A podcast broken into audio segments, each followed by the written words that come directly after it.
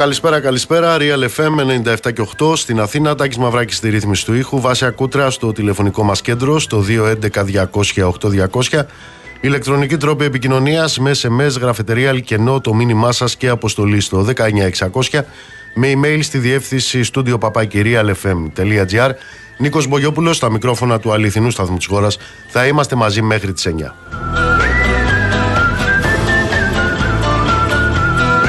Λοιπόν, βρισκόμαστε για μια ακόμα φορά σε ένα, μπροστά σε ένα παλιριακό κύμα το οποίο απειλεί να κατακλείσει, για την ακρίβεια θα έλεγα να αποδηγετήσει την ε, ελληνική κοινωνία σε ένα βούρκο μισανθρωπισμού, σε ένα βούρκο ρατσισμού, σε ένα βούρκο δημοκρατικού κατά τα άλλα φασισμού.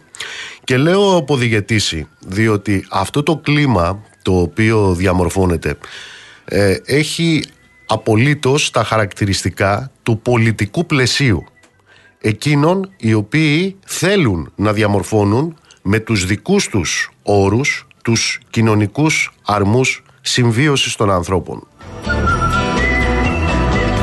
Και αναφέρομαι βεβαίως στον τρόπο με, το οποίο, με τον οποίο και η επίσημη πολιτεία αλλά και όλοι αυτοί που την επιρρετούν μέσα από μηχανισμούς ε, τοποθετούνται απέναντι στο ζήτημα αυτής της απίστευτης τραγωδίας.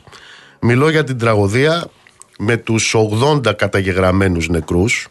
Σήμερα είχαμε άλλες ε, δύο σωρούς οι οποίες ε, βρέθηκαν στην περιοχή του Ναυαγίου και τους 550 από ό,τι λένε όλες οι μαρτυρίες που έχουν ε, βρεθεί στο βυθό της ε, θάλασσας. Μιλώ για αυτή την ανίποτη τραγωδία.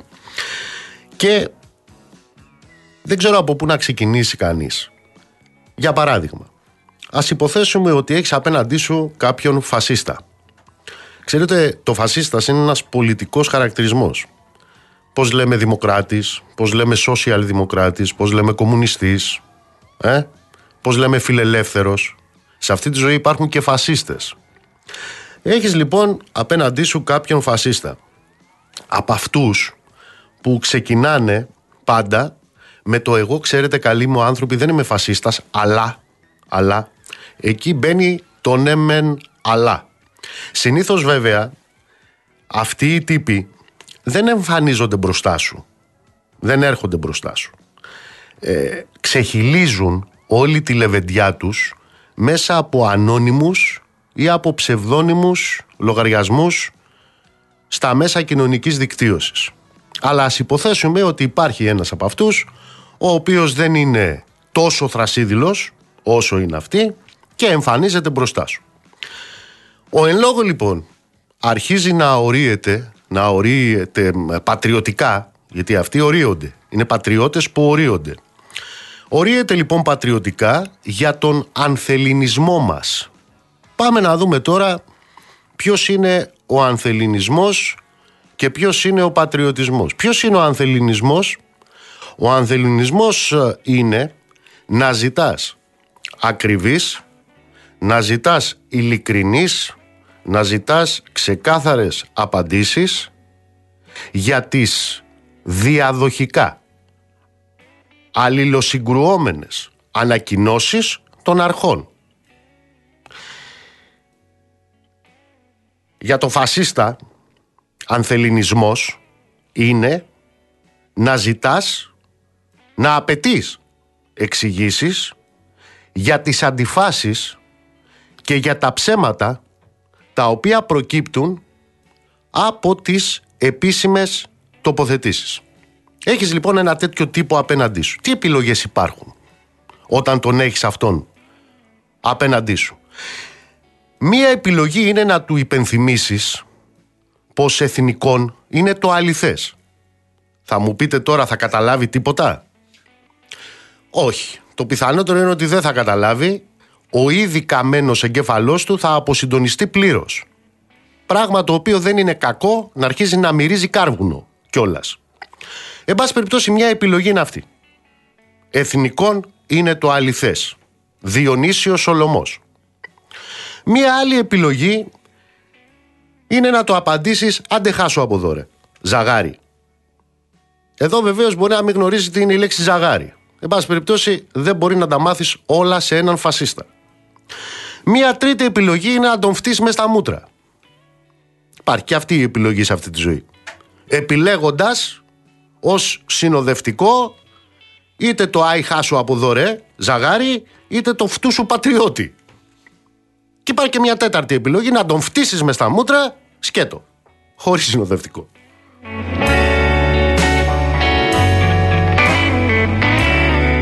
Πατριωτισμός λοιπόν κατά αυτούς είναι να βάλουμε το κεφάλι μέσα στην άμμο. Να κάνουμε τη στουρθοκάμιλο. Πατριωτισμός είναι και μάλιστα αυτή την αντίληψη έχουν και κάποιοι οι οποίοι περιφέρονται με την ταυτότητα του δημοσιογράφου. Πατριωτισμός είναι λέει να λες ότι λένε οι αρχές. Αλήθεια παιδιά. Αλήθεια. Μέχρι τώρα εσείς δεν ήσασταν που λέγατε ότι η δημοσιογραφία είναι ο έλεγχος της εξουσίας. Δηλαδή η δημοσιογραφία τι ακριβώς είναι; Δημοσιογραφία είναι το copyright και το παπαγάλισμα της ανακοίνωσης των αρχών. Δηλαδή, το είπε η κυβέρνηση, μάλιστα. Πάρα πολύ ωραία. Το είπε η ελληνική αστυνομία. Πάρα πολύ ωραία. Το είπε το λιμενικό. Τι λες; Το είπε η Εθνική Υπηρεσία Πληροφοριών. Αλήθεια.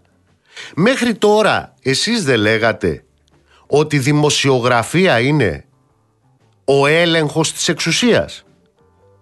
Γιατί αν είναι να τα αλλάξουμε, να το πείτε επίσημα ότι η δημοσιογραφία για σας είναι το delivery στην εξουσία. Το να είσαι βαποράκι της εξουσίας. Πάντως, εάν δημοσιογραφία είναι το είπαν οι αρχές, το είπε η ελληνική αστυνομία, ε τότε να αρχίσετε να ξαναγράφετε τα ρεπορτάζ με βάση ό,τι σας είπαν π.χ. για την υπόθεση ο Τσαλάν. Γιατί οι αρχές έλεγαν διάφορα για την υπόθεση ο Τσαλάν. Αυτή ήταν η αλήθεια. Να ξαναγράψετε τα ρεπορτάζ με βάση τα όσα έλεγαν οι αρχές και η ελληνική αστυνομία όταν τσάκισαν στο ξύλο τον πιτσιρικά στη Νέα Σμύρνη. Θυμάστε τι έλεγαν οι αρχές; Είστε οπαδοί της αλήθειας εκείνων των ανακοινώσεων. Να βγάλετε νέα ρεπορτάζ ξανά μανά για την υπόθεση Ινδαρέ. Θυμόσαστε τι λέγανε οι αρχές; Εν πάση περιπτώσει αποφασίστε. Οπαδοί, διακινητές, ταχυδρόμοι, βαποράκια, ποιας αλήθειας είστε;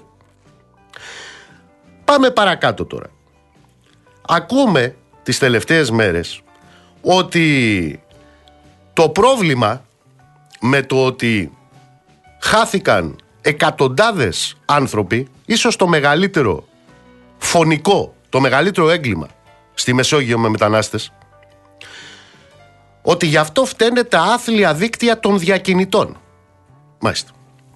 Υπάρχει καμία αντίρρηση ότι είναι άθλια, δολοφονικά, εγκληματικά τα δίκτυα των διακινητών. Να σας πω, ακόμα και αυτοί οι μπάτσι, οι συνοριοφύλακες στον Εύρο, Ελληνόπουλα κατά τα άλλα, που πιάστηκαν τις προάλλες ότι τα είχαν τάτσι μίτσι κότσι με τους διακινητές, Ελληνόπουλα είναι αυτοί. Κομμάτι των αρχών, των ελληνικών είναι αυτοί και αυτοί το ξέρουν. Ότι οι διακινητές είναι εγκληματίες. Ακόμα και οι συνεργοί τους δηλαδή. Αλλά για να μην τρελαθούμε κιόλας. Οι δουλέμποροι υπήρχαν και υπάρχουν. Επειδή υπήρχε η δουλεία. Δεν υπήρχε η δουλεία επειδή υπήρχαν οι δουλέμποροι.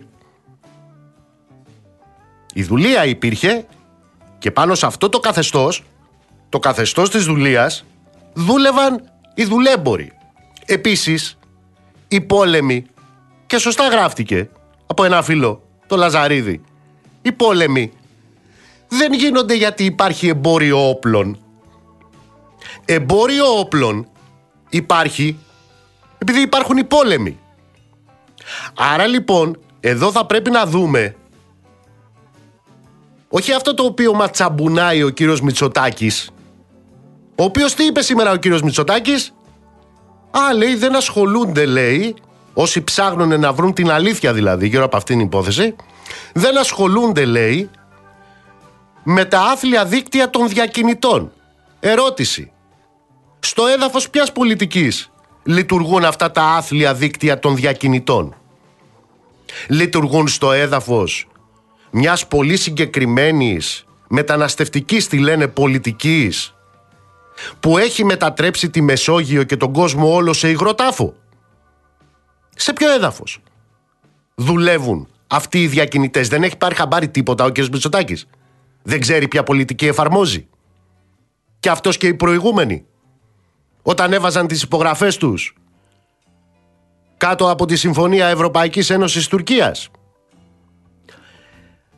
Διακινητές λοιπόν μεταναστών, άθλοι, δολοφόνοι, εγκληματίες υπάρχουν επειδή υπάρχει παράνομη μετανάστευση. Αλλά για προσέξτε λίγο. Οι άνθρωποι δεν μεταναστεύουν παράνομα επειδή υπάρχουν οι διακινητές.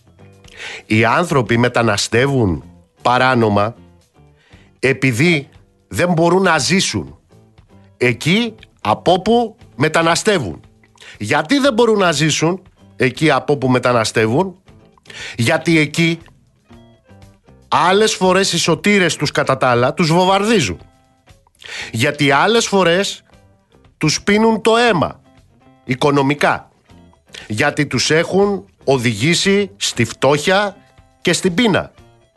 Και γιατί άλλες φορές εκεί υπάρχουν καθεστώτα τα οποία καθεστώτα τα έχουν κάνει πλακάκια βεβαίως με τη σωστή πλευρά της ιστορίας έτσι και αυτά τα καθεστώτα δολοφονούν ανθρώπους, διώκουν ανθρώπους, σκοτώνουν ανθρώπους. Γι' αυτό υπάρχει η μετανάστευση. Και απέναντι λοιπόν σε αυτή την κατάσταση, την οποία διαμορφώνουν Ευρωπαϊκές Ενώσεις, ΝΑΤΑ, παγκόσμιες τράπεζες. Εσείς θέλετε τάχα μου να βρείτε το αίτιο σε ποιον; Στον διαμεσολαβητή του εγκλήματος.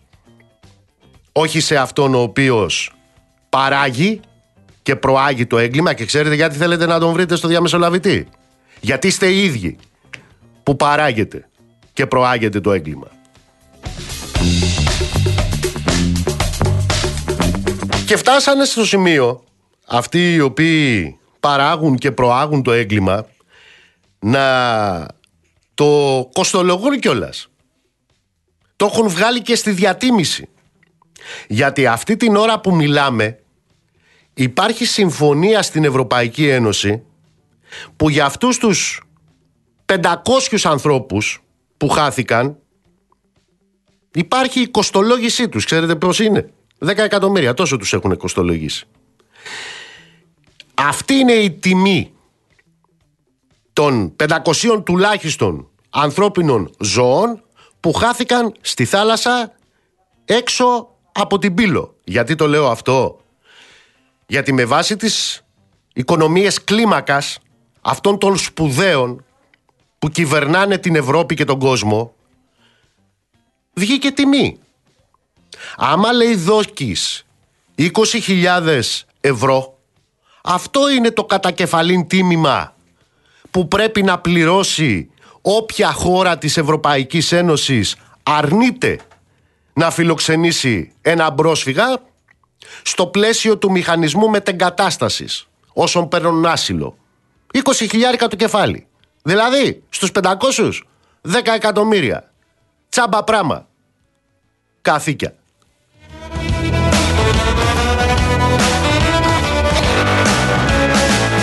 Και τώρα ερχόμαστε στα δικά μας. Για θυμηθείτε, την περασμένη εβδομάδα που ήμασταν πάλι εδώ, αρχικά τι αίσθηση δινόταν; Δεν δινόταν μία αίσθηση αρχικά ότι παρίσταναν τους περίπου ανήξερους για αυτό το οποίο είχε συμβεί; Στη συνέχεια τι αποκαλύφθηκε; Στη συνέχεια αποκαλύφθηκε ότι ήξεραν, για τις αρχές ελληνικές μιλάω τώρα, ότι ήξεραν ώρες πριν το ναυάγιο και τον πλού και την κατάσταση η οποία επικρατούσε επάνω στο πλοίο. Μετά τι είπαν; Κατόπιν βγήκαν και είπαν «Α, εμείς θα τους βοηθούσαμε, μα εκείνοι αρνήθηκαν». Το θυμάστε; Πόσες φορές έχει ακουστεί όλες αυτές τις μέρες. Λες και η άρνηση, λες και η άρνηση, ακόμα κι αν υπήρξε, αναιρεί την υποχρέωση του παράκτιου κράτους βάσει του δικαίου της θάλασσας να επέμβει για διάσωση. Δεν υπάρχει καμία άρση αυτής της υποχρέωσης διότι όταν ο άλλος πνίγεται τον σώζεις. Δεν τον ρωτάς ακόμα κι άμα δεν θέλει να τον εσώσεις. Αυτό λέει το διεθνές δίκαιο. Και μετά περάσαμε στην επόμενη φάση. Τι είπαν στην επόμενη φάση; Δεν το πλησιάσαμε το πλοίο και σε καμία περίπτωση δεν ενεργήσαμε γιατί υπήρχε κίνδυνος να το βουλιάξουμε εμείς. Έτσι δεν λέγανε. Αυτό λέγανε. Μάλιστα. Και τι αποκαλύπτεται μετά. Μετά αποκαλύπτεται ότι υπήρξε προσέγγιση του πλοίου, διώξανε μάλιστα και δύο εμπορικά και υπήρξε και προσέγγιση από το λιμενικό και ότι έριξαν κάβο πάνω στο πλοίο. Τώρα ισχύουν οι καταγγελίες ότι ο κάβος ρίχτηκε για ρημούλκηση. Δεν ξέρω, δεν απαντώ.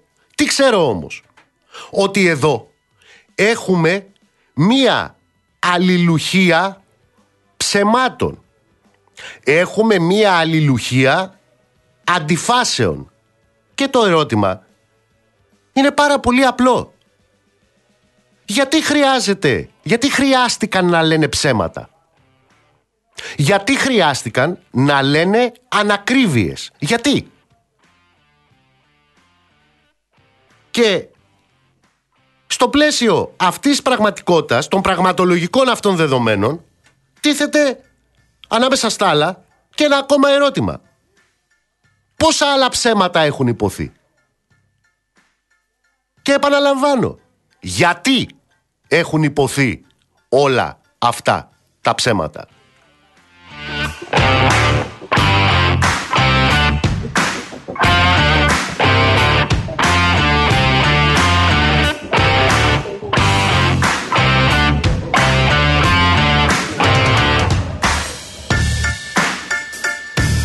Και μέσα σε όλα αυτά έχουμε πλέον μαρτυρίες, έχουμε πλέον ρεπορτάζ που πολλαπλασιάζει τα ερωτήματα.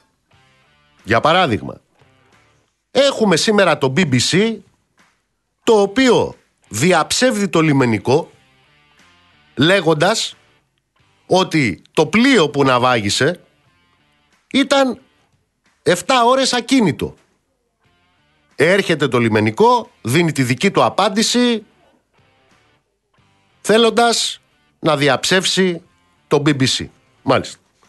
Έχουμε άλλες μαρτυρίες σε γερμανικό κανάλι από διασωθέντες που μιλάνε για ρημούλκηση. Προσέξτε.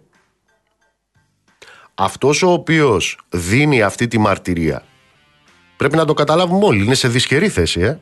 Ωστόσο δίνει αυτή τη μαρτυρία. Θα μου πεις την αξιολογείς ως ειλικρινή. Δεν ξέρω, την καταγράφω όμως. Επίσης έχουμε νέα μαρτυρία που λέει ότι ο λιμενικός, ο επικεφαλής του πλοίου έδωσε κασέτα στην προανακριτική αρχή λέγοντας ότι εδώ υπάρχει βίντεο. Αλλά έχουμε τον εκπρόσωπο του Υπουργείου, ο οποίος βγαίνει μια εβδομάδα τώρα και λέει δεν υπάρχει καμία κασέτα. Δεν υπάρχει κανένα βίντεο. Λοιπόν, πόσες άλλες αντιφάσεις, πόσες άλλες αλληλοσυγκρουόμενες τοποθετήσεις. Και επαναλαμβάνω, γιατί, γιατί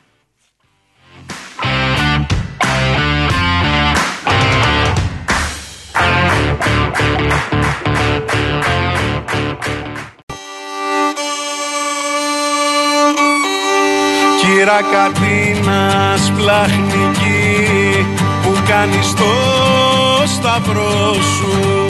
Μόλις μπανίσεις εκκλησιά και λες το διπλανό σου.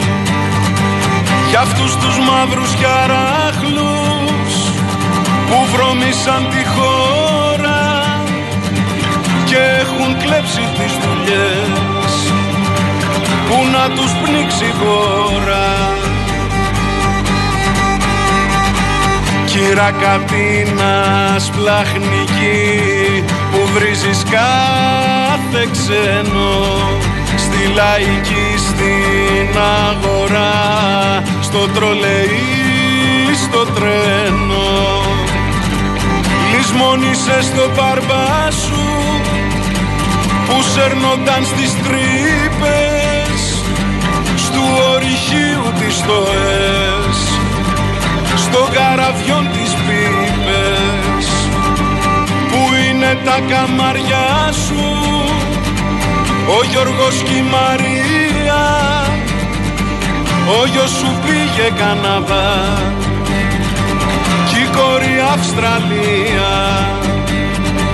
Και σου έρχονται τα δάκρυα και σου χαλούν τη μάσκα όταν σου λένε δεν θα έρθω.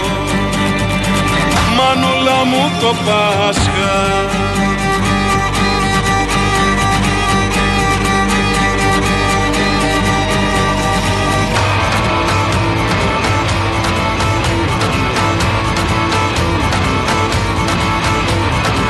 Κύρα Κατίνας πλαχνική που ξέρεις κάθε Άγιο κάνε και μία προσευχή.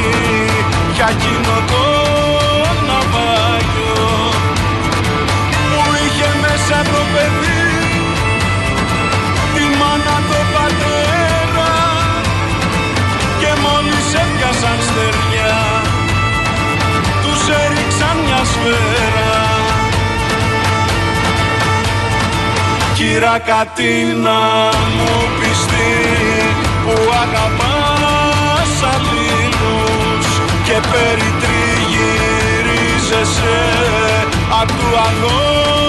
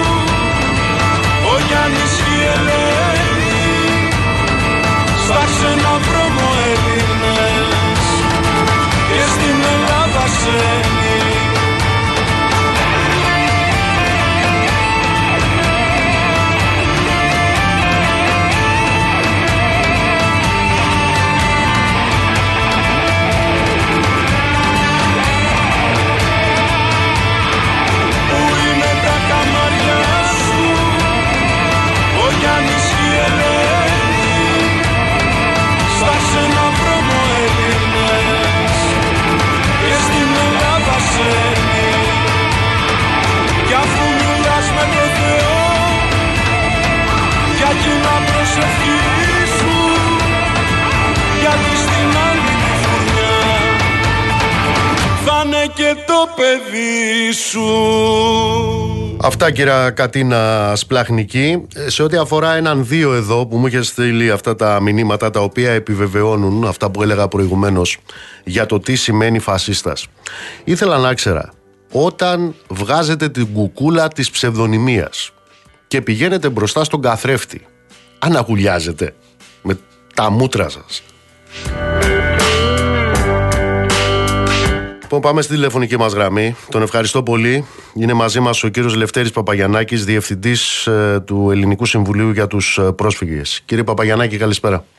Καλησπέρα, ευχαριστώ πολύ για την πρόσκληση. Έχετε καταλάβει τι έχει γίνει στην Πύλο; Ε, κοιτάξτε, την ακρίβεια των γεγονότων ακόμα μελετάμε και εμείς και φαντάζομαι και ο αντισαγγελέας που έχει αναλάβει την έρευνα. Ελπίζω, γιατί πρέπει να δούμε λίγο τι τύπου διαδικασία ακολουθείτε, ποια, ποια διαδικασία ακολουθείτε, δηλαδή έχει εμπλακεί το ναυτοδικείο, υπάρχει ΕΔΕ, υπάρχει μια ασάφεια εκεί. Περιμένουμε και εμείς να μάθουμε περισσότερα. Ε, όσα για τα γεγονότα, ελπίζω ότι θα, θα φωτιστούμε από τη διαδικασία αυτή. Πάντως, ο τρόπος που το έχει χειριστεί η ελληνική πλευρά, δηλαδή και το λιμενικό κτλ., μας θυμίζουν δυστυχώς όχι καλά πράγματα. Να το πω έτσι. Έχουν υποπέσει στην αντίληψη του Συμβουλίου αντιφάσεις, αλληλοσυγκρουόμενες ανακοινώσεις, ε, τοποθετήσεις οι οποίες δεν αντανακλούν στα πραγματολογικά δεδομένα. Κοιτάξτε, την πρώτη μέρα που έγινε το ναυάγιο, ε, ε, τυχαία ήμουν, όχι τυχαία, ήμουν σε τηλεόραση για να σχολιάσουμε το γεγονός. Και εκεί ο εκπρόσωπος του λιμενικού είπε ότι ξέρετε, εμείς δεν ρημουλκούμε πια. Θυμηθήκαμε οι ματανικοί άλλοι παριστάμενοι εκεί, θυμηθήκαμε το φαρμακονήσι, όπου μια ρημούλκηση είχε καταλήξει σε μια τραγωδία όπου 11 άνθρωποι πέθαναν και η Ελλάδα καταδικάστηκε από το Ευρωπαϊκό Δικαστήριο. Αντιδράσαμε θετικά με την έννοια ότι θεωρήσαμε ότι α, θετικό είναι ότι ένα μάθημα έχει ληφθεί υπόψη και άρα δεν ρημουλκούμε πια. Φαίνεται όμως γιατί μετά υπήρχαν και άλλες ανακοινώσεις και προσθέθηκαν στοιχεία. Ένα σκηνή, δύο σκηνιά, μία απόπειρα, δύο απόπειρες. Υπάρχουν δηλαδή κάθε μέρα προστίθενται στοιχεία τα οποία αυτά γενικά δημιουργούν μία αίσθηση αβεβαιότητας. Ότι δεν έχουν υποθεί όλα κατευθείαν. Θα δούμε. Κάποια στιγμή ελπίζουμε ότι θα βγουν και τα βίντεο, οι συνομιλίες. Ακούγονται διάφορα ότι κάποιοι τα έχουν και θα τα βγάλουν σε ρεπορτάζ. Δηλαδή, ας αφήσουμε λίγο να βγουν όλα να υπάρχει μια σαφήνεια και τότε να συζητήσουμε και για τα τεχνικά, γιατί εγώ δεν θεωρώ ότι μπορώ να συζητήσω για τα τεχνικά της παρέμβασης, να το πω έτσι. Κύριε Παπαγιανάκη, πέρα από το επιχειρησιακό του πράγματος, για, ναι. γιατί έγινε αυτό το ναυάγιο; Ε, εντάξει, νομίζω ότι αυτό είναι, είναι θέμα ευρύτερης συζήτησης επί των πολιτικών που ακολουθεί η Ευρωπαϊκή Ένωση, άρα και η Ελλάδα, ή η Ελλάδα, άρα και η Ευρωπαϊκή Ένωση. Γιατί αυτά πάνε μαζί δεν τα διαχωρίζουμε. Αν κάποιος νομίζει ότι λέγοντας για την Ελλάδα δεν εμπλέκεται η Ευρωπαϊκή Ένωση, λέγοντας η Ευρωπαϊκή Ένωση ξαφνικά η Ελλάδα δεν είναι μέλος, έχουμε ένα θέμα εκεί. Ε, είναι αναπόφευκτα αυτά τα πράγματα. Όσο αυτή η διαδικασία της μετακίνησης είναι παράνομη, οι άνθρωποι θα βρίσκουν τρόπους να μετακινούνται. Χρειαζόμαστε να, χρειάζεται να συζητήσουμε για, νόμιμους, για νόμιμες μεταναστευτικές οδούς. Το λέμε πολλά χρόνια, όχι μόνο εμείς, πολλοί συνάδελφοι, πολλές οργανώσεις, πολλά μέλη του Ευρωπαϊκού Κοινοβουλίου, πολλοί, πολλοί και λέμε ότι πρέπει να κάνουμε μια συζήτηση σε άλλη βάση. Αυτή η συμφωνία η οποία υπήρχε Ευρωπαϊκής Ένωσης Τουρκίας και αυτό το οποίο σχεδιάζεται τώρα 20.000 γρόσια ευρώ το κεφάλι. Ναι. Πώς τοποθετήσετε ως Συμβούλιο απέναντι σε αυτά; Εμείς έχουμε εκφράσει την ε, αδιαφωνία μας στον τρόπο που, που, που προσεγγίζεται πάλι αυτό το ζήτημα. Θεωρούμε ότι το σύμφωνο βασίζεται σε αποτυχημένες πολιτικές που έχουν εφαρμοστεί στα σύνορα Ελλάδας-Τουρκίας. Αν δείτε κάποιες προβλέψεις του, του συμφώνου, αυτής της συμφωνίας της αρχικής τέλος πάντων, είναι πράγματα τα οποία τα έχουμε δει στην Ελλάδα να εφαρμόζονται και σε άλλα σύνορα, με όχι επιτυχ, μεγάλη επιτυχία. Και το γεγονός ότι όποιος δεν θέλει να πάρει πρόσφυγες μετανάστες και να συμβάλλει την, πώς να το πω, στο μοίρασμα της ευθύνης ή των βαρών, όπως προτιμάνε κάποιοι να το λένε, ε, σημαίνει ότι απλά ξεπληρώνεις ε, την ε, εμπλοκή σου και μάλιστα τα λεφτά αυτά θα πάνε είτε σε χώρες που θα κάνουν δουλειά, είτε σε χώρες που θα κληθούν να κάνουν το μαντρόσκυλο, όπως η Τινησία, η Λιβύη, η Τουρκία. Απλά να θυμίσω ότι η Λιβύη αυτή τη στιγμή δεν είναι χώρα γιατί δεν έχει κυβέρνηση. Είναι ένα έδαφος το οποίο είναι σε μια βεβαιότητα και επί της ουσίας, και το έχει και γραφτεί και στο διεθνή τύπο, τα λεφτά πάνε στους διακινητές, τους οποίους μάλιστα πάρα πολύ καλούν να καταπολεμήσουμε όταν τους δίνουμε εμείς λεφτά για να κάνουν το ίδιο πράγμα. Άρα υπάρχει μια μεγάλη αντίφαση εκεί και υποκρισία.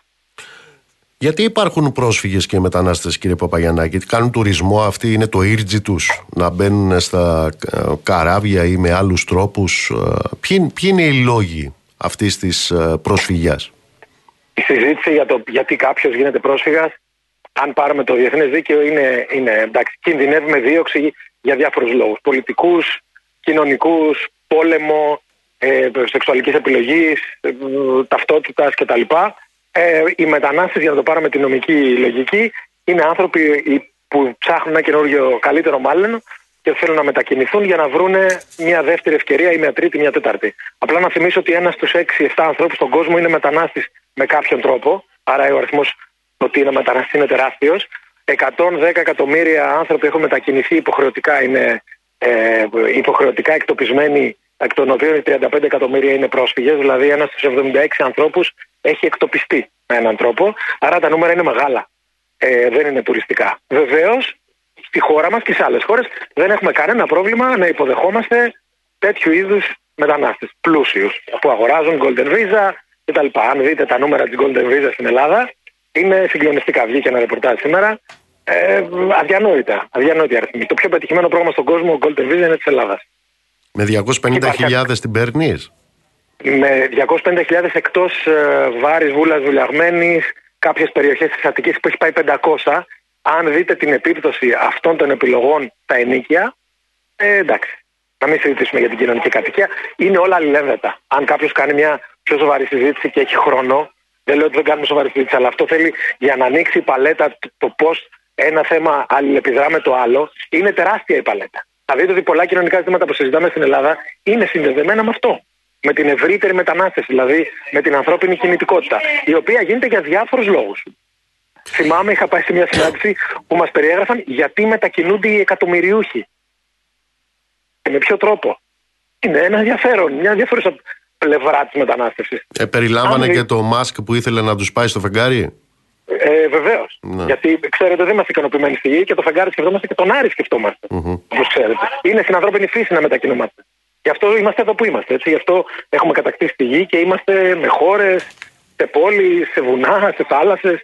Γι' αυτό ακριβώς, για τη μετανάστευση. Λόγω μετανάστευσης. Έχουμε τους πολέμους, έχουμε τη φτώχεια, έχουμε την εκμετάλλευση, έχουμε την κλιματική αλλαγή. Ε, οι εκτιμήσεις οι οποίες υπάρχουν για τα επόμενα χρόνια σε ό,τι αφορά όλα αυτά τα προβλήματα σε τούτο του πλανήτη. Ε, γιατί αριθμό μεταναστών και προσφύγων ε, γίνεται λόγος; Εάν αναγνωριστεί ο όρος του κλιματικού πρόσφυγα, δηλαδή οι άνθρωποι που επηρεάζονται από το κλίμα, από τις πλημμύρες, από τις φυσικές καταστροφές που οφείλονται στο κλίμα κτλ., μπουν στην προστασία τη διεθνή, δηλαδή τον ορισμό του πρόσφυγα, θα μιλάμε για άλλες πραγματικότητες. Ε, σύμφωνα με την Παγκόσμια Τράπεζα, μέχρι το 2050 250 εκατομμύρια άνθρωποι θα επηρεαστούν άμεσα και έμεσα και θα μετακινηθούν εσωτερικά ή εξωτερικά, ενώ θα γίνουν διεθνεί μετανάστες, ε, από τη χώρα τους. Κάποιες άλλες εκτιμήσεις ανεβάζουν αυτά τα νούμερα σε πάνω από δις. Δεν μπαίνω, πώς να το πω, οι εκτιμήσεις και εκθέσεις είναι. Πάντως είναι πολλά εκατομμύρια άνθρωποι οι οποίοι θα επηρεαστούν και στην Ελλάδα. Η Ελλάδα θα είναι μία με τις χώρες που θα επηρεαστεί πάρα πολύ από την κλιματική αλλαγή. Η Κρήτη, ας πούμε, θα επηρεαστεί πάρα πολύ από την κλιματική αλλαγή. Αν δείτε τι γίνεται τώρα στα νησιά, που λέμε ότι η φέρουσα ικανότητα των νησιών δεν αντέχει άλλο τουρισμό και που θα πάνε κάτοικοι. Και εκεί υπάρχει αλληλοσύνδεση. Είναι ευρύτερα τα ζητήματα. Δεν είναι απλά μετακινείται ένας άνθρωπος και μας ενοχλεί και κάτσε να κάνουμε ένα φράχτη. Είναι πιο περίπλοκο. Σε αυτό το είδος ε, το οποίο ε, όταν έχουμε τέτοιου τύπου τραγικά γεγονότα, εγκλήματα λέω εγώ, ναι. ε, θυμάται ότι οι δικοί μας πρόσφυγες είχαν χαρτιά σε αντίθεση ναι. με τούτους που δεν έχουν μάλλον. Ναι, Τι ναι, απαντάτε; Ναι. Κοιτάξτε να δείτε, ε, την εποχή εκείνη ε, η Γερμανία, ας πούμε, γιατί σκέφτομαι, φαντάζομαι ότι αυτό είναι το παράδειγμα που εννοούν οι περισσότεροι. Ε, οι παππούδες και οι γιαγιάδες όταν πηγαίνουν στη Γερμανία πηγαίνανε κάνοντας εξετάσεις και με χαρτιά. Η Γερμανία είχε χάσει εκατοντάδες χιλιάδες ανθρώπους στον πόλεμο, μην πω εκατομμύρια. 12 και η εκατομμύρια. Έτσι, όπως και η Ελλάδα αναλογικά είχε τις μεγαλύτερες απώλειες σε όλη την Ευρώπη, 20% του πληθυσμού. Παρ' όλα αυτά, οι άνθρωποι, επειδή δεν είχαν καμία ευκαιρία εδώ, η Γερμανία τους κάλεσε στην ανοικοδόμηση. Είχαν πέσει και θυμάμαι ε, θυμάστε, άπειρα λεφτά. Το σχέδιο Μάρσαλ για όλη την Ευρώπη, ειδικά στη Γερμανία. Υπήρχε δηλαδή ένα οργανωμένο σχέδιο για τη μετανάστευση των ανθρώπων, δομημένο με, με πλάνο, χρονικό, ε, υποδοχή κτλ. Αυτό λείπει και τώρα. Και επίσης δεν γίνεται να συζητάμε για τη μετανάστευση στην Ευρώπη μόνο ως εργατικό δυναμικό. Μας λείπουν χέρια στα χωράφια, ας τους φέρουμε να δουλέψουν. Δεν έχουν δικαίωμα στην οικογένεια. Δεν έχουν δικαίωμα πρόσβαση στο σχολείο, στο νοσοκομείο, στη στέγαση. Οι εργάτες υγιείς αυτή τη στιγμή μένουν σε τόλ. Η Ελλάδα έχει καταδικαστεί για τη συμπεριφορά της πολιτείας στους ανθρώπους που δουλεύουν στη Μανολάδα. Θυμίζω πράγματα που έχουν γίνει. Ακριβώς γιατί δεν υπάρχει αυτό το σχέδιο. Η απάντησή μου λοιπόν είναι ότι αν θέλουμε μετανάστες, θα πρέπει να το κάνουμε με άλλο τρόπο. Λέτε η Ελλάδα, η Ελλάδα, η Ελλάδα. Είστε αν θέλει να κύριε Παπαγιανάκη. Όχι, θέλω μια καλύτερη χώρα. Και αυτός είναι και ο ρόλος των υπερασπιστών των, των δικαιωμάτων του ανθρώπου. Τα δικαιώματα του ανθρώπου, επειδή είναι μια, μια έννοια ασταθής, δεν είναι μες στην τσέπη μας, δεν την πιάνουμε. Είναι, πώς να το πω, είναι μια θεωρητική έννοια με πολύ, αυτά, με πολύ αυτές συνέπειες και αποτελέσματα. Πολλοί δεν αισθάνονται ότι τους αφορούν, ενώ στην πραγματικότητα τους αφορούν, γιατί τους λέμε ότι τα ανθρώπινα δικαιώματα αρχικά αφορούν τους πιο αδύναμους. Αυτούς που δεν έχουν φωνή, αυτούς που δεν έχουν δικαιή πρόσβαση, αυτούς που δεν έχουν τι δυνατότητε και ευκαιρίε που έχουμε εμείς. Ε, Εμείς λοιπόν υπερασπιζόμαστε αυτό για να γίνει καλύτερη χώρα. Όταν αυτό εκλείψει και δεν υπάρχει κανείς να το υπερασπιστεί, η χώρα δεν θα είναι καλύτερη. Είναι πολύ απλό νομίζω αυτό. Καταλαβαίνω γιατί κάποιος αισθάνεται άσχημα όταν κακολογείται η χώρα του, και εγώ το αισθάνομαι. Όμως η χώρα μας έχει βρεθεί σε αυτή τη θέση. Και δεν έχουμε δώσει σημασία. Το κρίνουμε πάλι κομματικά μεταξύ μας, αν είναι μάτι ποδοσφαίρου. Δηλαδή, καταδικάστηκε η Ελλάδα για τη Μόρια, άρα φταίει ο ΣΥΡΙΖΑ. Σωστά, ναι, πολύ ωραία. Καταδικάστηκε όμως η Ελλάδα και για το φαρμακονίσιο που τότε ήταν κυβέρνηση τη Νέας Δημοκρατίας και υπουργός, αρμόδιος ένας άνθρωπος που είναι ακόμα υπουργός. Και δεν έχει πει κουβέντα γι' αυτό. Δηλαδή, έχει, αν θέλετε, φέρει τη χώρα σε δύσκολη θέση, για να μην πω καμιά πιο χοντρή λέξη. Δεν την έχει ρωτήσει όμως κανένας. Κύριε Υπουργέ, τότε που λέγατε αυτά, τώρα τι έχετε να πείτε; Δεν το ρώτησε κανένας. Και με εκπλήσει, να πω την αλήθεια. Κύριε Παπαγεννάκη, ευχαριστώ θερμά. Εγώ ευχαριστώ.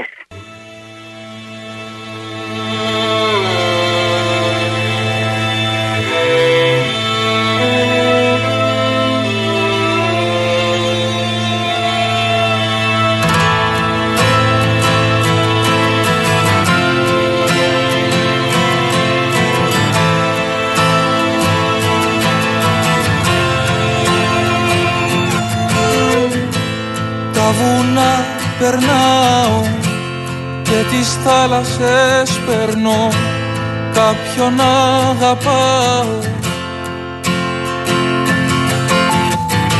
Δυο ευχές κρατάω και δυο τάματα κρατώ. Περπατώ και πάω. Κάποιος είπε πως η αγάπη σε ένα αστέρι κατοικεί αύριο βράδυ θα με εκεί. Κάποιος είπε πως ο έρωτας για μια στιγμή κρατά. Αύριο βράδυ θα είναι αργά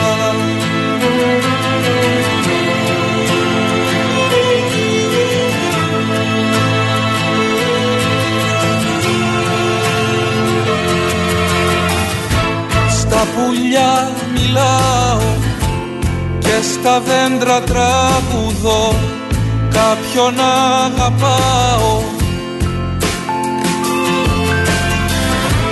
Κι όταν τραγουδάω προσευχές παραμιλώ περπατώ και πάω. Κάποιος για πάμε να δούμε τι λέει αυτό το ρεπορτάζ του BBC. Τζένι Κρυθαρά, έλα Τζένι μου, καλησπέρα. Καλησπέρα. Τι το ρεπορτάζ του BBC έχει πολλές αμφιβολίες για τους ισχυρισμούς του ελληνικού λιμενικού για το ναυάγιο στην Πύλο.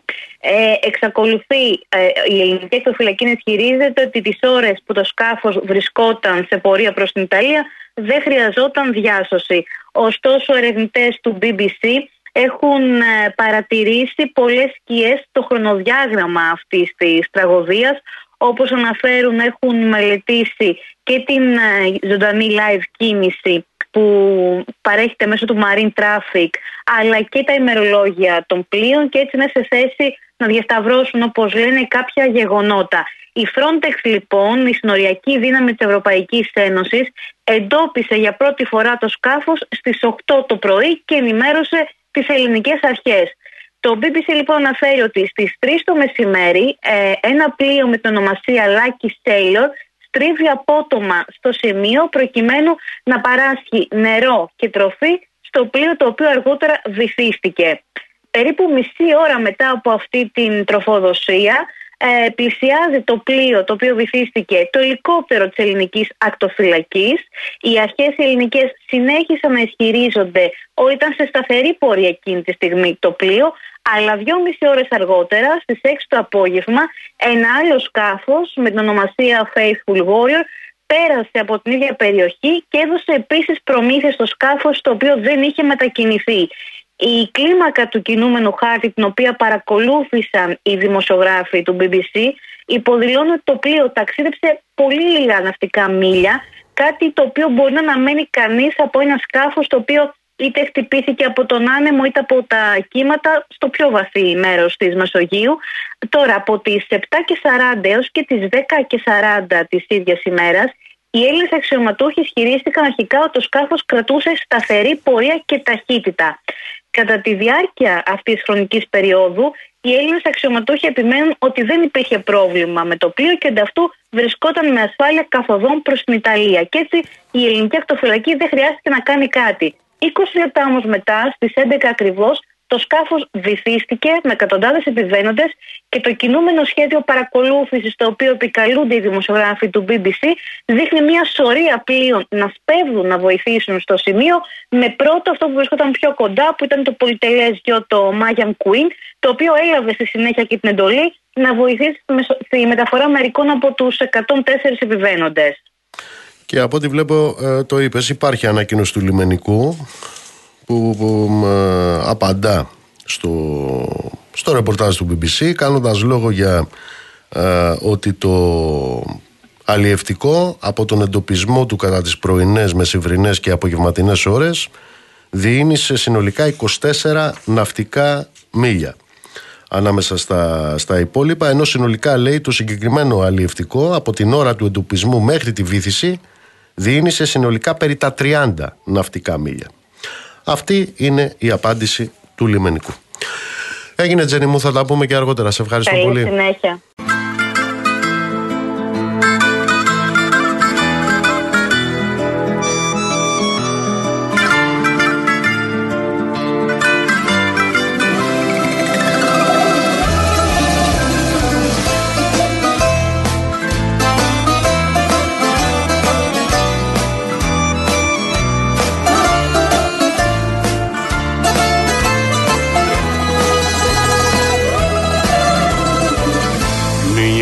Εκδρομή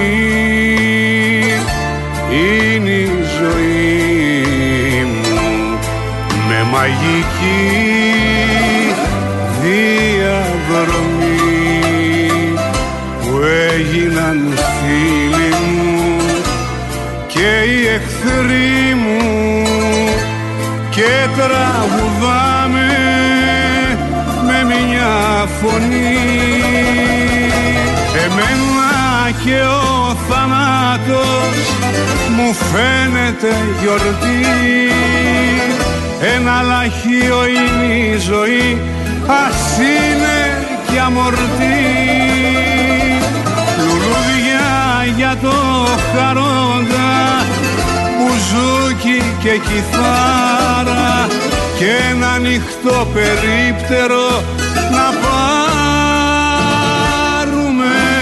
τσιγάρα.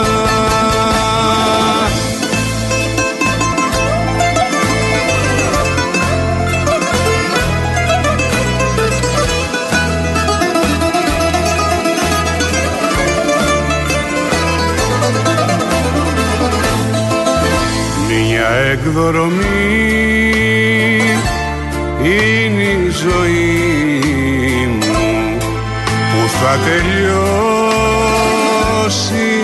κάποτε. Μα έπαιξα γέλασα με την ψυχή μου και δεν κουράστηκα δεν έπληξα ποτέ. εμένα και ο θάνατος μου φαίνεται γιορτή. Ένα λαχείο είναι η ζωή ας είναι και αμορτή. Λουλούδια για το χαρόντα μπουζούκι και κιθάρα και ένα ανοιχτό περίπτερο να πάρουμε τσιγάρα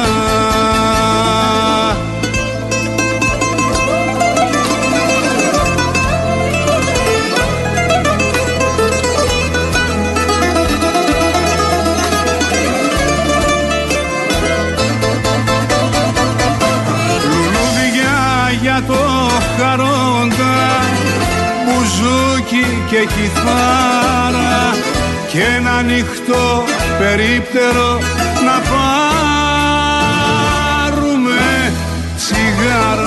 Καλησπέρα, καλησπέρα σε όσους μπήκατε τώρα στη συχνότητα. Δεύτερη ώρα της εκπομπής Real FM 97 και 8 στην Αθήνα. Τάκης Μαυράκης στη ρύθμιση του ήχου. Η Βάσια Κούτρα είναι στο τηλεφωνικό κέντρο στο 211 200 8200 Ηλεκτρονική τρόπη επικοινωνίας με SMS, γραφετερία, αλκενό, το μήνυμά σας και αποστολή στο 19600 με email στη διεύθυνση studio papakirialfm.gr. Νίκος Μπογιόπουλος στα μικρόφωνα του αληθινού σταθμού της χώρας. Θα είμαστε μαζί μέχρι τις 9. Να στείλω χαιρετισμού στον Τάσο, στον Γιώργο, στον Παναγιώτη. Κύριε Διονύση μου, εσείς ε, να ακολουθήσετε τη δική σας τακτική. Να πίνετε τσίπουρα με τους φασίστες. Καλησπέρα στη Βασιλική στη Σουηδία, καλησπέρα στο Λοίζο, καλησπέρα στο Γιάννη στην Καβάλα, στο Σπύρο. Όπα, λοιπόν, σας διαβάζω το μήνυμα. Τι έλεγα προηγουμένως; Έλεγα προηγουμένως για αυτά τα δίποδα, τα οποία βαφτίζουν ανθεληνισμό γιατί είναι πατριώτες αυτοί, το να ζητάς εξηγήσεις, να ζητάς απαντήσεις, να ζητάς ε, ακρίβεια στις ε, τοποθετήσεις των αρχών σε ό,τι αφορά ένα έγκλημα όπως αυτό το οποίο πήρε στον υγρό τάφο εκατοντάδες ανθρώπους. Και ρώτησα αν αυτοί οι τύποι ε, αναγουλιάζουν όταν βγάζουν την κουκούλα γιατί αυτοί σε πλησιάζουν με κουκούλα μόνο. Όταν βγάζουν την κουκούλα και πηγαίνουν στον καθρέφτη και βλέπουν τη μούρη τους. Έρχεται λοιπόν ένας από αυτούς τώρα εδώ και απαντάει. Σας το διαβάζω ακριβώς. Όχι καθόλου δεν αναγουλιάζουμε ρε κουμούνι και μπιπ σκέτο Μπογιόπουλε Αναγουλιάζουμε με σένα ρε μπιπ Σταμάτα να βρίζεις τους φασίστες Το ομολογεί κιόλας ότι είναι τέτοιος. Αλλιώς τα συχάματα όπως εσένα καθαρίζονται για να ξεβρωμήσει ο ιερός τόπος, γελάς μου ε, για να ξεβρωμήσει ο ιερός τόπος της Ελλάδος από βρωμοπιθήκους όπως εσένα, εσύ ήθελες να πεις, δεν ξέρω και γράμμα. Κάθαρμα και μόρφωμα άθεο. Λοιπόν, καταλάβατε τώρα για τι είδους δίποδα μιλάω. Αυτά λοιπόν ε, μοιάζουν πάρα πολύ με τον άνθρωπο. Ε, αλίμονος όποιον πιστέψει ότι είναι κιόλας άνθρωποι. Σκουλίκια είναι.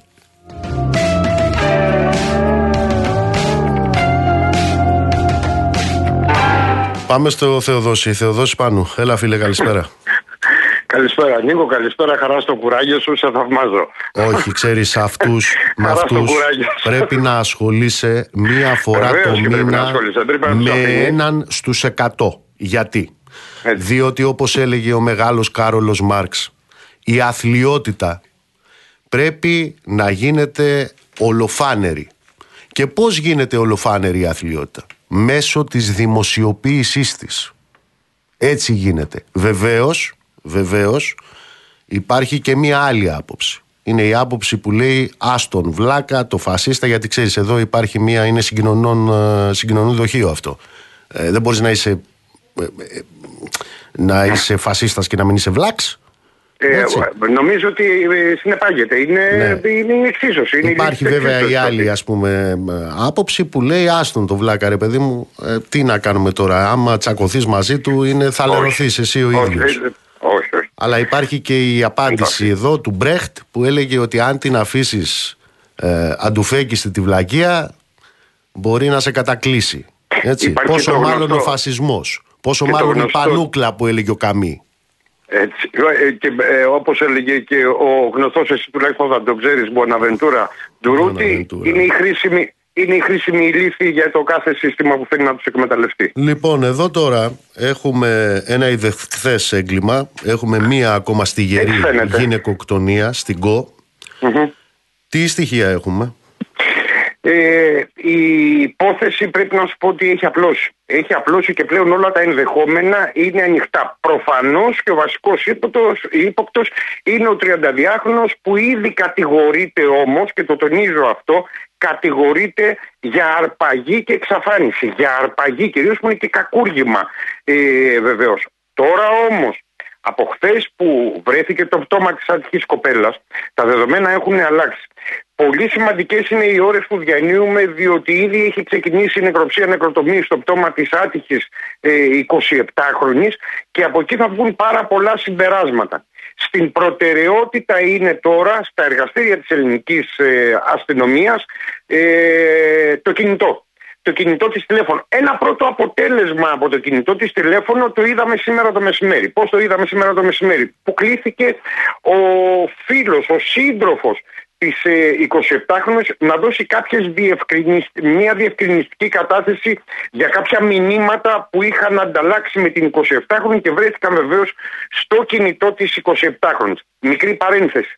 Δεν θεωρείται ύποπτος για την δολοφονία ο άνθρωπος. Δεν κλήθηκε ε, να, να μιλήσει για τη δολοφονία. Έχει πάρα πολύ ισχυρό ε, άλοθη και το άλοθη αυτό είναι ότι τις ώρες εξαφάνισης και ανταλλαγής μηνυμάτων με την κοπέλα ο ίδιος είναι στην εργασία του σε ένα από τα ξενοδοχεία στο πανέμορφο νησί στην, ε, στην ΚΟ. Κλείνει αυτή η παρένθεση. Τώρα, τι περιμένουμε από τον ε, ιατροδικαστή; Το κυριότερο όλων, μηχανισμός θανάτου. Ξέρουμε ο θάνατος είναι ασφικτικός. Με ποιο μηχανισμό όμως προκλήθηκε; Κατά πάσα πιθανότητα διαστραγγαλισμού θα μας το πει ο, ο επιστήμονας. Το κυριότερο όμως όλων είναι ότι από τα νύχια της κοπέλας θα βγει γενετικό υλικό, θα υπάρξει ένα γενετικό υλικό το οποίο θα πρέπει να διασταυρωθεί. Τι περιμένει τώρα η αστυνομική. Φαίνεται ότι από κάποια τραύματα που έχει η σωρός ε, το πτώμα της άτυχης κοπέλας παρά το γεγονός ότι ε, είναι σε προχωρημένη σύψη ε, δείχνουν ότι μάλλον έχει παλέψει με τον άνθρωπο που τη δολοφόνησε και φαίνεται να έχει χρησιμοποιήσει και η ίδια τα χέρια της και τα νύχια της. Κατά πάσα πιθανότητα λοιπόν από εκεί θα βγει το DNA ε, του, του δολοφόνου. Προφανώς του δολοφόνου. Από εκεί και έπειτα θα πάρουν εντελώς διαφορετική τροπή οι έρευνες. Το περίεργο είναι ότι οι διασωστικές ομάδες και οι εθελοντές που αναζητούσαν όλη αυτή τη μέρα την κοπέλα, από το σημείο που βρέθηκε το πτώμα, πέρασαν τουλάχιστον δύο φορές.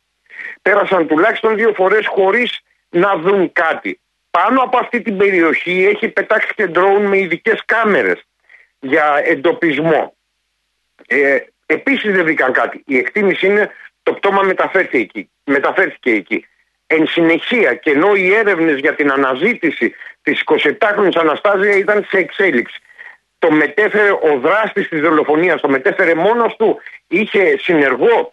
Επίσης φαίνεται ότι πιστοποιείται η παρουσία της κοπέλας στο σπίτι του 32χρονου κρατούμενου αυτήν την ε, ώρα, ε, ο οποίος όπως είπαμε κατηγορείται για αρπαγή. Να το κρατήσουμε αυτό η, παρουσία της πιστοποιείται και από κάμερες αλλά και από γεννητικό υλικό που βρέθηκε ε, εντός του, της συγκεκριμένης μόνο κατοικίας. Οι εξελίξεις λοιπόν και αυτές τις ώρες που διανύουμε αλλά και τις επόμενες ημέρες θα είναι ραγδαίες και θα αποκαλύψουν και τον άνθρωπο που πραγματικά στέρισε, έκοψε το νήμα της ζωής αυτής της πανέμορφης κοπέλας. Ε, και από ό,τι είδα, εδώ παίζουν και αυτοί εκεί στην Πολωνία, ο πρωθυπουργός τους, έχουν και αυτοί εκλογές σε λίγο. Παίζουν ένα παιχνιδάκι τώρα, ζητάνε λέει τον ύποπτο για να τον δικάσουν εκεί στην Πολωνία.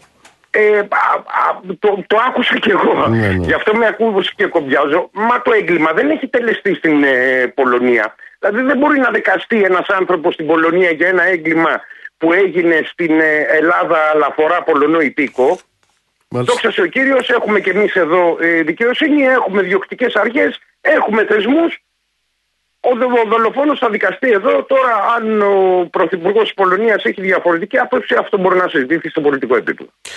Έγινε, σε ευχαριστώ, Θεοδόσιμο. Να είστε καλά. Λοιπόν, ε, με αφορμή ένα ακόμα στιγερό έγκλημα, μια γυναικοκτονία, επαναλαμβάνω, δεδομένου ότι ο ύποπτος αυτή την ώρα για αρπαγή είναι η κατηγορία αυτή την ώρα είναι από τον Μπαγκλαντές έχει δώσει το έναυσμα για να ξαναβγούν ε, αυτά τα δίποδα που σας έλεγα προηγουμένως ε, στον αφρό.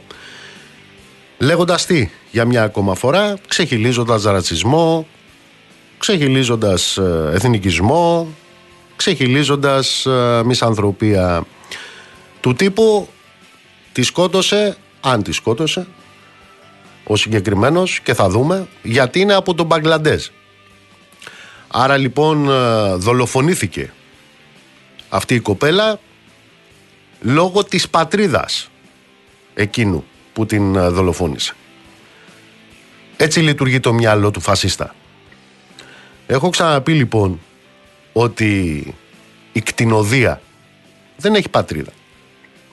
Η κτηνοδία δεν έχει ούτε θρησκεία, ούτε χρώμα, ούτε υπηκοότητα. Η πατρίδα της κτηνοδίας είναι η κτηνοδία. Αυτή είναι η πατρίδα της. Για να καταλάβεις τώρα πώς δουλεύει το μυαλό του μισανθρώπου του ρατσιστή ας πούμε ότι ο τρόπος με τον οποίο δουλεύει έχει ψήγματα λογικής. Ας κάνουμε αυτό το σενάριο επιστημονικής φαντασίας. Φέτος, μέχρι τώρα, γιατί ξέρετε το ζήτημα της γυναικοκτονίας των γυναικοκτονιών είναι και υποκαταγεγραμμένο. Μέχρι την ώρα που μιλάμε, στη χώρα, έχουν καταγραφεί τέσσερις γυναικοκτονίες. Τέσσερις. Οι τρεις έχουν γίνει από Έλληνες. Η μία έχει γίνει από αλλοδαπό. Το 2022 καταγράφηκαν 13 γυναικοκτονίες. Οι 9 έχουν γίνει από Έλληνες. Οι 4 από αλλοδαπούς. Μήπως να βγάλουμε το συμπέρασμα ότι οι Έλληνες, επειδή έχουμε 9 γυναικοκτόνους το 22, είναι δολοφόνοι; Μήπως να βγάλουμε το συμπέρασμα από το 23 επειδή οι τέσσερις γυναικοκτονίες, οι τρεις είναι Έλληνες, οι δολοφόνοι, ότι οι Έλληνες είναι δολοφόνοι γυναικών. Να βγάλουμε αυτό το συμπέρασμα; Να βγάλουμε το συμπέρασμα σύμφωνα με τη λογική του φασίστα πάντα. Ότι όποιος είναι 56χρονος Έλληνας κτηνοτρόφος όπως αυτός στην Καβάλα το Σεπτέμβρη του 22 τότε είναι δολοφόνος γυναικών. Να βγάλουμε αυτό το συμπέρασμα. Να βγάλουμε το συμπέρασμα ότι όποιος είναι ψάλτης στη Μεσίνη είναι δολοφόνος γυναικών. Γιατί εκεί είχαμε ένα ψάλτη το Νοέμβρη του 22 Έλληνας. Που σκότωσε γυναίκα. Να βγάλουμε αυτό το συμπέρασμα για τους ψάλτες στη Μεσίνη. Να βγάλουμε το συμπέρασμα ότι Όποιος είναι πυγμάχος στη Θεσσαλονίκη είναι δολοφόνος γυναικών. Γιατί αυτό το Μάρτι του 22 ο Έλληνας πυγμάχος στη Θεσσαλονίκη σκότωσε τη γυναίκα. Να βγάλουμε αυτό το συμπέρασμα. Μήπως να βγάλουμε το συμπέρασμα ότι ο Μπάτσος στην Ηλιούπολη αυτός ο οποίος καταδικάστηκε ως προαγωγός και ταβατζής Έλληνας ότι όποιος είναι Έλληνας αστυνομικός και κινείται στην Ηλιούπολη είναι νταβατζής. Αυτό λέει ο φασίστας. Μήπως να βγάλουμε το συμπέρασμα ότι όποιος λέγεται Δημήτρης και έχει υποκριτικό ταλέντο Έλληνας και έχει καταδικαστεί για βιασμούς είναι καταδικασμένος και βιαστής με βάση την απόφαση της ελληνικής δικαιοσύνης άλλο αν είναι σπίτι του επειδή είναι Έλληνας Μήπως να βγάλουμε το συμπέρασμα ότι όποιος λέγεται Πέτρος και είναι Έλληνας και έχει επίσης υποκριτικό ταλέντο που έχει καταδικαστεί και αυτός για απόπειρες βιασμών. Όποιος είναι τέτοιος Έλληνας και το λένε Πέτρο. Ότι είναι βιαστής. Μήπως να βγάλουμε το συμπέρασμα ότι όποιος λέγεται Μπάμπης και είναι Έλληνας αεροπόρος σκοτώνει Καρολάιν. Να βγάλουμε αυτό το συμπέρασμα. Αυτό λέει ο φασίστας. Ο φασίστας τι λέει; Ότι θα πρέπει να δεις την εθνικότητα του αλλού για να εξάγει συμπεράσματα. Για το ποια είναι η πατρίδα της κτηνοδίας. Επαναλαμβάνω. Η πατρίδα της κτηνοδίας είναι η κτηνοδία. Ότι ο Μίχος έκανε ό,τι έκανε με το 12χρονο κοριτσάκι στον Κολονό δεν καθιστά υπεύθυνο ούτε τον Κολονό ούτε την ελληνική ηθαγένεια του Μίχου.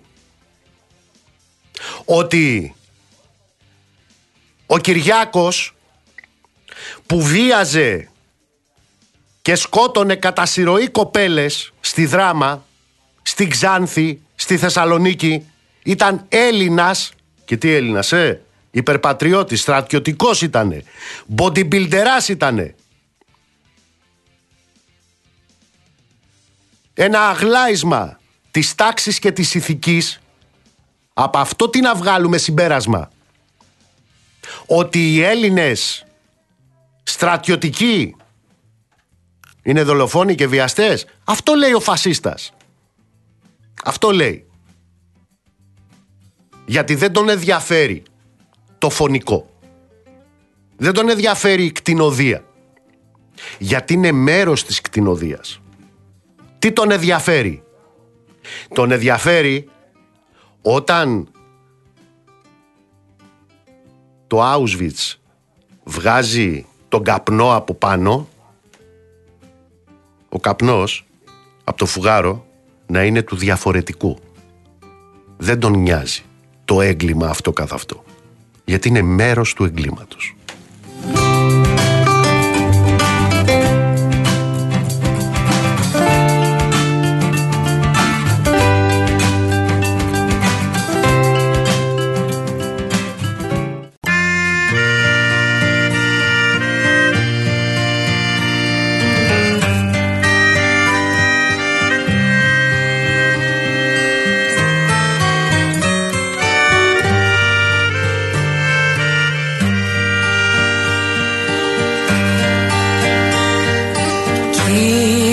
Κίτρινη πόλη παραμονές βροχής.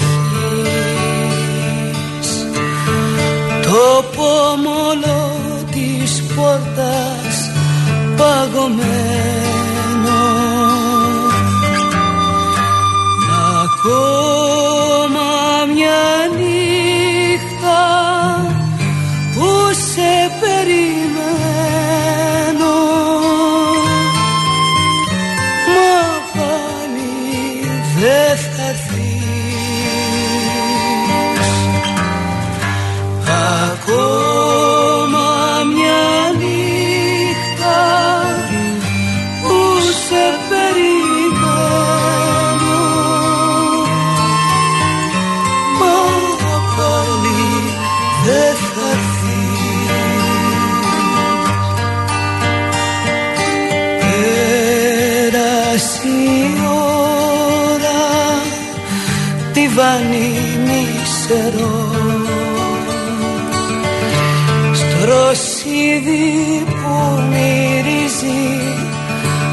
την κλεισούρα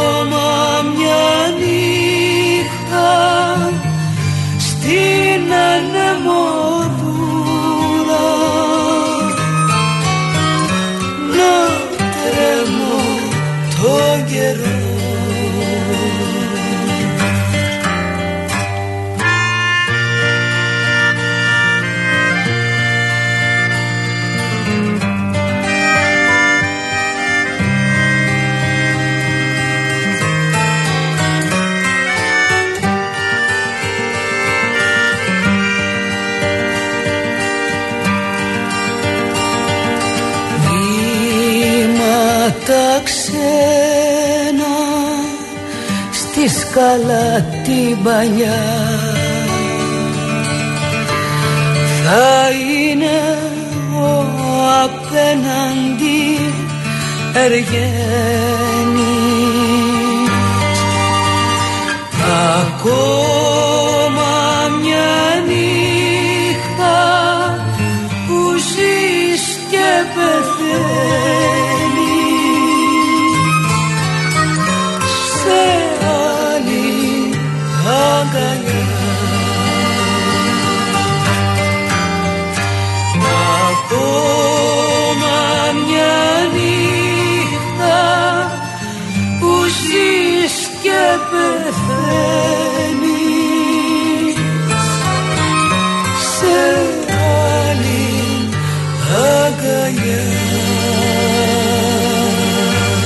Λοιπόν, πάμε στην τηλεφωνική μας γραμμή. Είναι ο κύριος ε, Διαμαντής Ψαριανός, μέλος του ΔΣ του Φαρμακευτικού Συλλόγου Αττικής. Κύριε Ψαριανέ, καλησπέρα.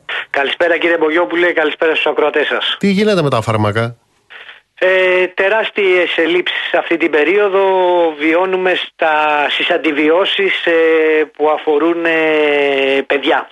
Ε, και έχουμε πέσει δυστυχώς στην περίπτωση που αυτή τη στιγμή υπάρχει τεράστια έξαρση ε, των λοιμόξεων και ειδικά των ε, στε- στρεπτοκοκικών λοιμόξεων που αφορούν το στρεπτόκοκο ε, με αποτέλεσμα να μην υπάρχουν αντιβιώσεις να μπορέσουμε να καλύψουμε τα παιδιά. Οι παιδικές αντιβιώσεις αυτή τη στιγμή είναι σε έλλειψη.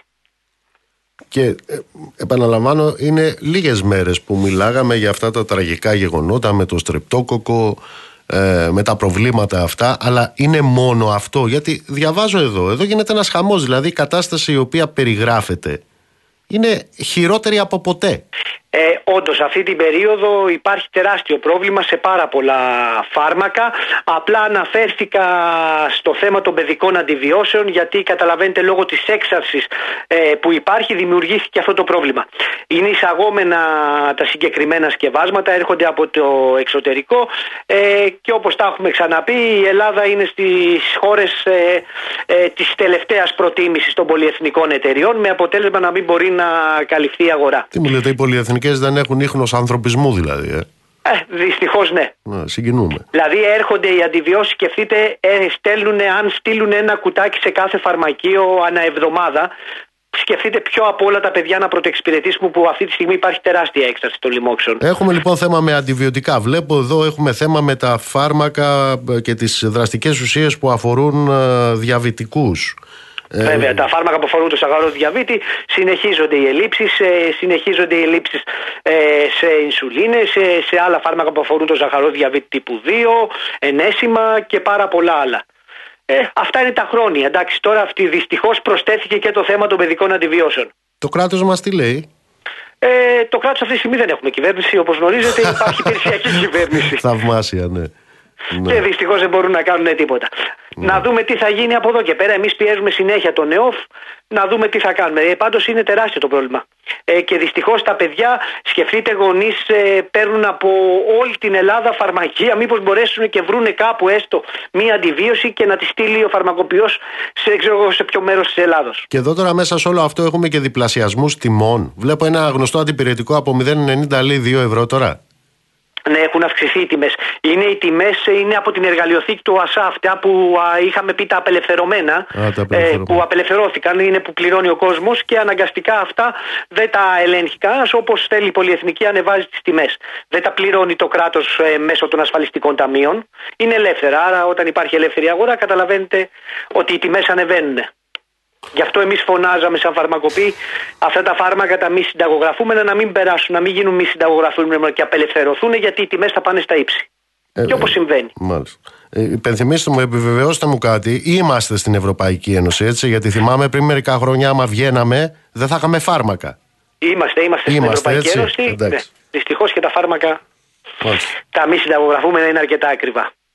Κύριε Ψαριανέ, ευχαριστώ θερμά. Σας ευχαριστώ κύριε Να είστε Μπογιόπουλε. καλά. Να είστε καλά. Ευχαριστώ. Να είστε καλά. Γεια σας. Γιώργο, να το επιβεβαιώσω και μέσω εσού. Είμαστε στην Ευρωπαϊκή Ένωση. Γιώργος Μάλλον Λουκουρέτζος. είμαστε, ρε, Νίκο. Μάλλον είμαστε. Καλησπέρα. Ε, τι τραβάει ο κόσμος. Ε, Λοιπόν. τι έχουμε; Έχουμε, Έχουμε έναν απόσυρση υποψήφιο. Ναι. υποψηφιότητας. ναι. Μείον για τη Νέα Δημοκρατία, τον κύριο Κατρατζή στη Ροδόπη. Φαίνεται ότι το όνομά του ήταν ε, σε αυτό το ε, πολυσέλιδο κείμενο με τα στοιχεία τα οποία είχε συγκεντρώσει η ΕΕΠ ως ενός ανθρώπου ο οποίος μιλούσε και αυτός για τουρκική μειονότητα στη Ροδόπη. Ε, είναι ένα ερώτημα πώς επί δύο εβδομάδες η Νέα Δημοκρατία ζητά από το ΣΥΡΙΖΑ να αποσύρει τους υποψηφίους του από τα ψηφοδέλτια οι οποίοι έλεγαν το ίδιο το δικό της τον είχε αφήσει και σήμερα επί της ουσίας δεν αποσύρθηκε μόνος ο κ. Κατρατζή. Φαίνεται ότι υπήρξε τηλεφώνημα του κυρίου Μητσοτάκη στο γραμματέα της ε, Πολιτικής Επιτροπής Νέας Δημοκρατίας, τον κύριο Μαρινάκη. Του ζητήθηκε, επί του ουσίας τον απέπεμψαν. Ε, δεν υπάρχει άλλη εξήγηση σε αυτό. Είναι ένα ερώτημα γιατί η Νέα Δημοκρατία, αυτό που σου είπα, δύο εβδομάδες, ενώ ήξερε ότι τα στοιχεία που είχε δώσει στον κύριο Τσίπρα περιελάμβαναν και το όνομα δικού της υποψηφίου. Ναι, όταν δηλαδή αλλά ο τα- Μητσοτάκης μίλαγε για την επιστολή της ΕΕΠ στον Τζίπρα, Σωστά. Ο, τελούσε εν γνώση της, άρα τελούσε εν γνώση και της πλευράς που αφορούσε τον δικό του υποψήφιο εκεί πέρα. Ακριβώς. Ήξεραν ότι μέσα σε αυτά τα έγγραφα, σε αυτά τα στοιχεία, υπήρχε και το όνομα δικού του υποψηφίου. Αυτό που αφήνουν να διαρρέσει από τη Νέα Δημοκρατία είναι ότι δεν είναι οι ίδιες υποθέσεις. Ότι ο κύριος Κατρατζή είχε κάνει δηλώσεις και γι' αυτό τον είχε συμπεριλάβει η ΑΕΠ στο ενημερωτικό σε μια συνέντευξη που είχε δώσει, όπου είχε μιλήσει για, Τουρκι, για Τούρκους της Δυτικής Θράκης. Ε, από εκεί και πέρα όσον αφορά στους υποψηφίους τους μουσουλμάνους του ΣΥΡΙΖΑ η Νέα Δημοκρατία λέει ότι είχαν φύγει SMS από το τουρκικό προξενείο ε, με, το οποίο, με τα οποία ζητεί το, η στήριξη των δύο αυτών συγκεκριμένων υποψηφίων. Άρα το προξενείο στήριζε ΣΥΡΙΖΑ ενώ ο κ. Κατραζή τα έλεγε μόνος. Μάλιστα. Ε, από, ότι, ε, από, την, από την 21η Μάη μέχρι τώρα μετράω, μετράω τρεις που έχουν. Ε, ο ένας είναι αυτός από την Νέα ναι. Δημοκρατία. Ο άλλος είναι ο κύριος Πνευματικός με τις δηλώσεις που είχε κάνει για τους ε, ογκολογικούς ασθενείς κτλ. Και, και έχουμε και τον Κρικέτο προχτές. Σωστά. Ο οποίος είχε κάνει τη δήλωση αυτή την ε, απίστευτη για τους μετανάστες ότι αν έρχονταν εδώ θα έκλεβαν και θα ρήμαζαν τον Για αυτούς που πνιγήκανε. Για αυτούς που πνίγηκαν, βέβαια. Μάλιστα. Αυτός είναι ο ίδιος που είχε βγει στην ίδια τηλεόραση και έλεγε ότι το Κουκουέ δεν είναι δημοκρατικό κόμμα. Αυτός είναι; Νομίζω ότι ο ίδιος είναι ο κύριος Κρικέτος. Αυτός είναι, ναι. Έγινε Γιώργο μου, σε ευχαριστώ πολύ. Γεια σου Νίκο, καλό βράδυ. Γιατί άμα θέλεις να δεις ε, τι κουβαλάει κάποιος, ε, δεν έχεις παραναμετρήσεις μία συγκεκριμένη πλευρά. Τον αντικομουνισμό του.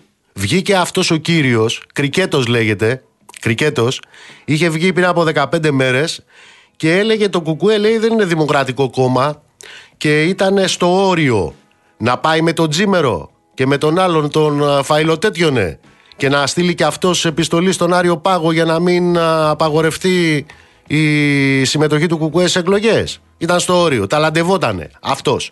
Υποψήφιος τη Νέας Δημοκρατίας. Αυτός λοιπόν ο αντικομουνισταράς είναι το ίδιο πρόσωπο το οποίο δήλωσε προχτές και ενώ είχαν πνιγεί οι εκατοντάδες άνθρωποι ότι άμα δεν πνίγονταν θα έρχονταν εδώ. Και αυτοί που έρχονται εδώ τι κάνουνε, κλέβουνε και δεν δουλεύουν. Κρικέτο τον λένε. Τώρα τον καταλάβανε. Πάμε σε διάλειμμα.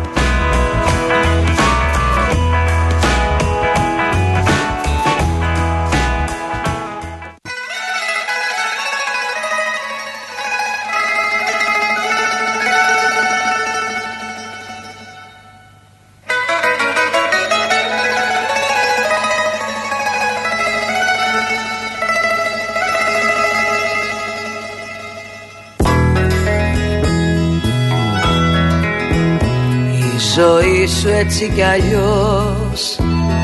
Ο κόκαλο και φαγωμένος σκελετός. Η ζωή σου εδώ και εκεί Μαύροι έρωτες και καταδική μυστική. Η ζωή σου όπου κι αν πας Κρύες κάμαρες κι αποκλεισμένος μαχάλας Έτσι κι αλλιώς σε ξέρουνε δυο-τρία άτομα.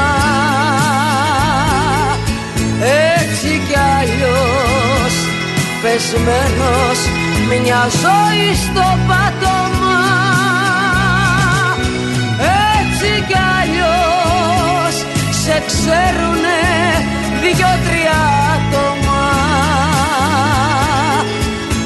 Έτσι κι αλλιώς πεσμένος μια ζωή στο πάτωμα.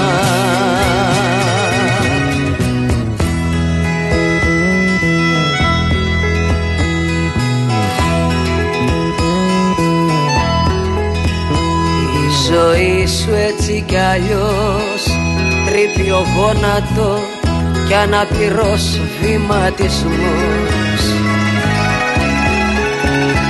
Η ζωή σου εδώ και εκεί απομόνωση στην ίδια σου τη φυλακή.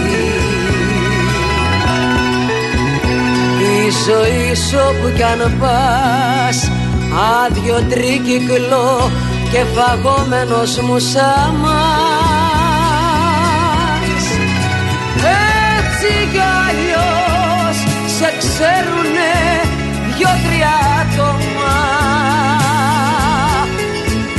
Έτσι κι αλλιώς πεσμένος μια ζωή στο πάτωμα.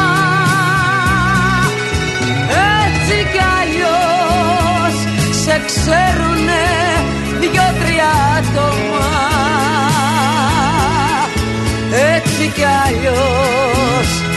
πεσμένος μια ζωή στο πάτωμα να στείλω πολλούς χαιρετισμούς στον Ηρακλή και στη Σούλα. Μας ακούνε από την ε, Νέα Υόρκη, στο Γιώργο, στον Όντα. Ρε Δημήτρη, το 5 στο 17 κάνει 52%. Ε; 52% κάνει το 5 στα 17. Γιατί 5 είναι οι αλλοδαποί. Εγκληματίες των 17 γυναικοκτονιών μέσα στο διάστημα 22-23.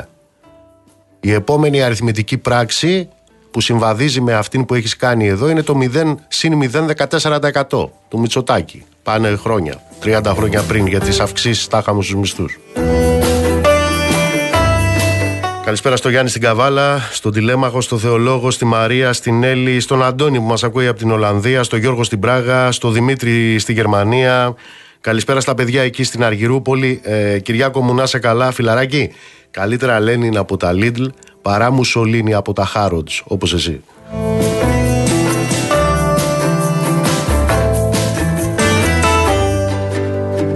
Πάμε να δούμε τι γίνεται στον κόσμο. Τζένι Κρυθαρά, έλα Τζένι μου καλησπέρα. Καλησπέρα και πάλι. Θα ξεκινήσουμε από το Ισραήλ, εκεί όπου είχαμε μια μεγαλειώδη διαδήλωση συμμετείχαν σε αυτή τη συγκέντρωση στο Τελ Αβίβ περισσότεροι από 100.000 άνθρωποι οι οποίοι εναντιώνονται σε αυτό που ο Μπενιαμίν Νετανιάχου ονομάζει δικαστική μεταρρύθμιση.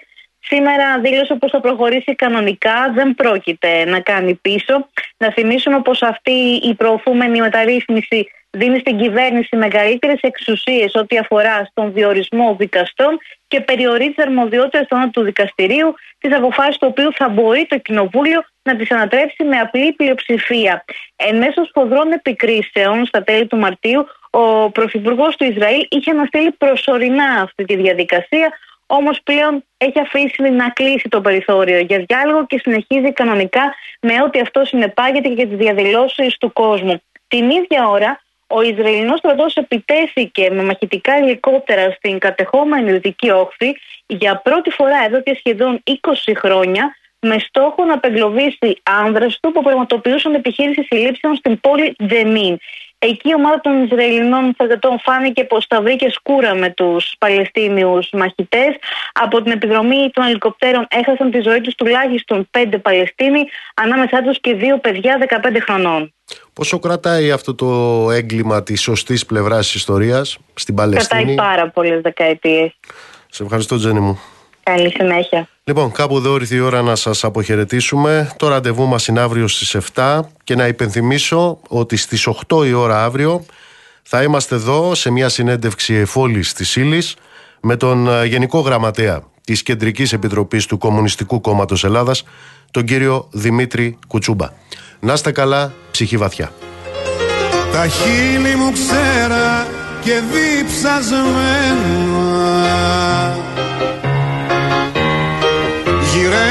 γυρεύουνε στην ασφαλτό νερό. Περνάνε δίπλα μου τα τροχοφόρα και εσύ μου λες μας περιμένει μόρα και με τραβά σε καμπαρέ υγρό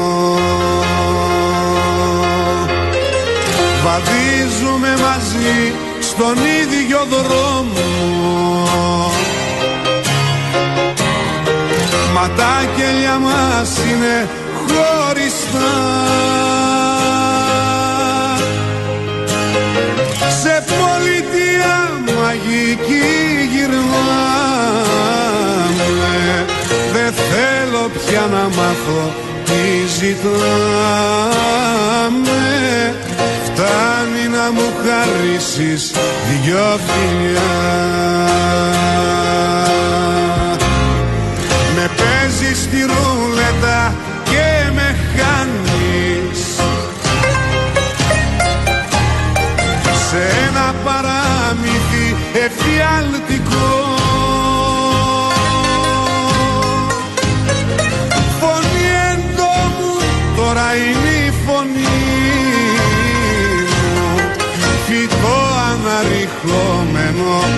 ζωή μου. Με κόβεις και με ρίχνεις στο κενό. Πόση αναγκή γίνεται ιστορία.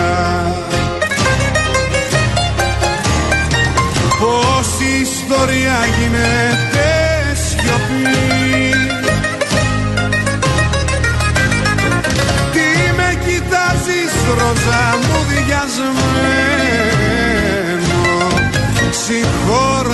που δεν καταλαβαίνω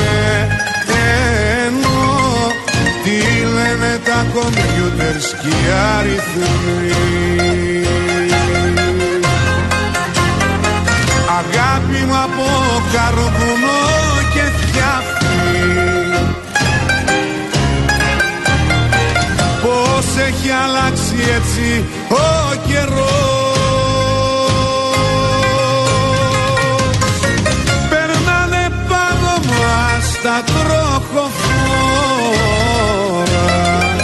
εγώ μες στην ομίχλη και την μόρα.